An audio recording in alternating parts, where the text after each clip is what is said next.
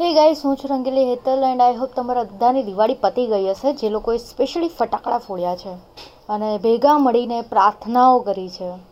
આઈ નો કાલે corona corona બહુ થઈ ગયું એન્ડ મેં પણ અત્યાર સુધી બહુ કોરોનાની વાતો કરી. શું કરે યાર, અત્યારે ઘરે બેસીને કોરોના સિવાય કંઈ યાદ જ નથી આવતું.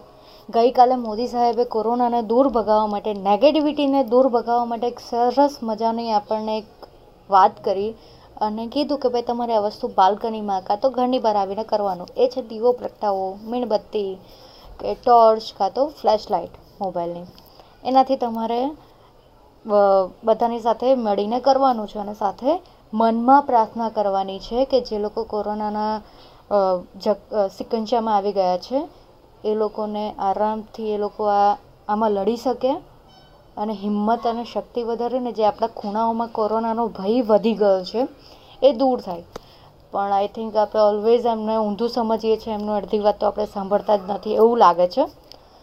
સો ગાઈઝ અત્યારે થોડા દિવસથી જે કમ્યુનિટી પર અત્યારે વાતો ચાલી રહી છે, મુસ્લિમ કોમ્યુનિટી પર, હું કોઈ કોમ્યુનિટીનો પક્ષ નથી લેતી બટ આઈ થિંક જેમ અમુક લોકોને લીધે આપણે બધા જ ખરાબ ફીલ કરીએ છીએ ને કે અમુક લોકોને લીધે જે ડૉક્ટર્સ અને પોલીસવાળાઓ સાથે બિહેવ થાય છે કે બહાર જઈને જે વાત કરે છે કે ફરે છે, તો આપણને બધાને કેમ ગુસ્સા આવે છે?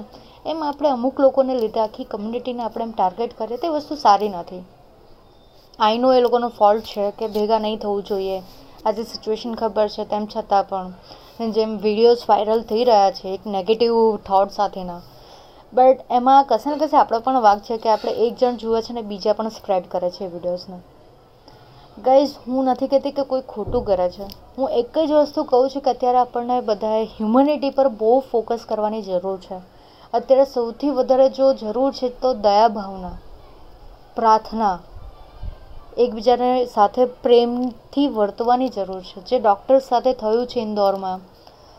અને એ બહુ જ ભયાનક વસ્તુ છે. એ બહુ જ, એટલે બહુ જ ભયાનક હાદસો કહેવાય એક રીતે, કે ડૉક્ટર્સની ઉપર આમ હુમલો કરવો.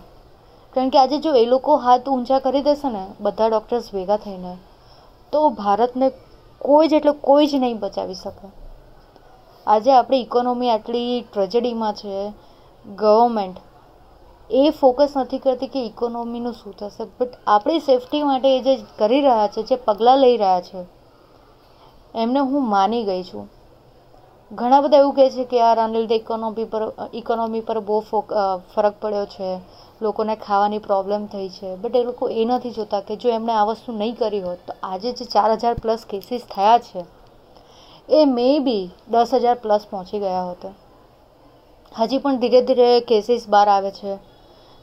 હું એવું નથી કહેતી કે ભાઈ આ જે કમ્યુનિટીવાળા ગયેલા એ લોકો જ બહાર આવે. પણ આપણી જે ટોટલ જે ભારતના લોકો માટે જે લોકો બહાર ગયા હતા એ લોકો બધા પોતાની જાતે સ્વેચ્છાએ બહાર આવીને જો પોતાનો એક વખત ચેકઅપ કરાવી લે ને ક્યાં તો કહે ને કે હું આ જગ્યા પર ગયો હતો કે ગઈ હતી, તો મે બી હજી પણ આપણા ચાન્સીસ છે કે જે કેસીસ બહાર આવ્યા છે ને, એનાથી પણ જો ડબલ કેસીસ બહાર આવે ને, એ બચાવી શકાય. કેમ કારણ કે લોકોને ક્વોરન્ટાઇનમાં નાખી દે શકાય. હું એવું નથી કહેતી, હું પોતે ક્વોરન્ટાઇનથી કોઈક વાર મને પણ કંટાળો આવે કે હવે શું કરું, હવે શું કરું? દરરોજ તો તમે પોતાની જાતને કયું કયું કામ આપી શકો? જે લોકો એથ્લેટ હશે, લોકોને ઘરે વર્કઆઉટનું મળી જતું હશે, પણ જે લોકો માંડ જીમ જતા હશે, લોકોને કંટાળો આવતો હશે ઘરે વર્કઆઉટ અને ડાયટ કરવાનું. દેર સો મેની થિંગ્સ ઘરે બેસીને અમુક લોકોને કામની ફિલિંગ નહીં આવતી હોય.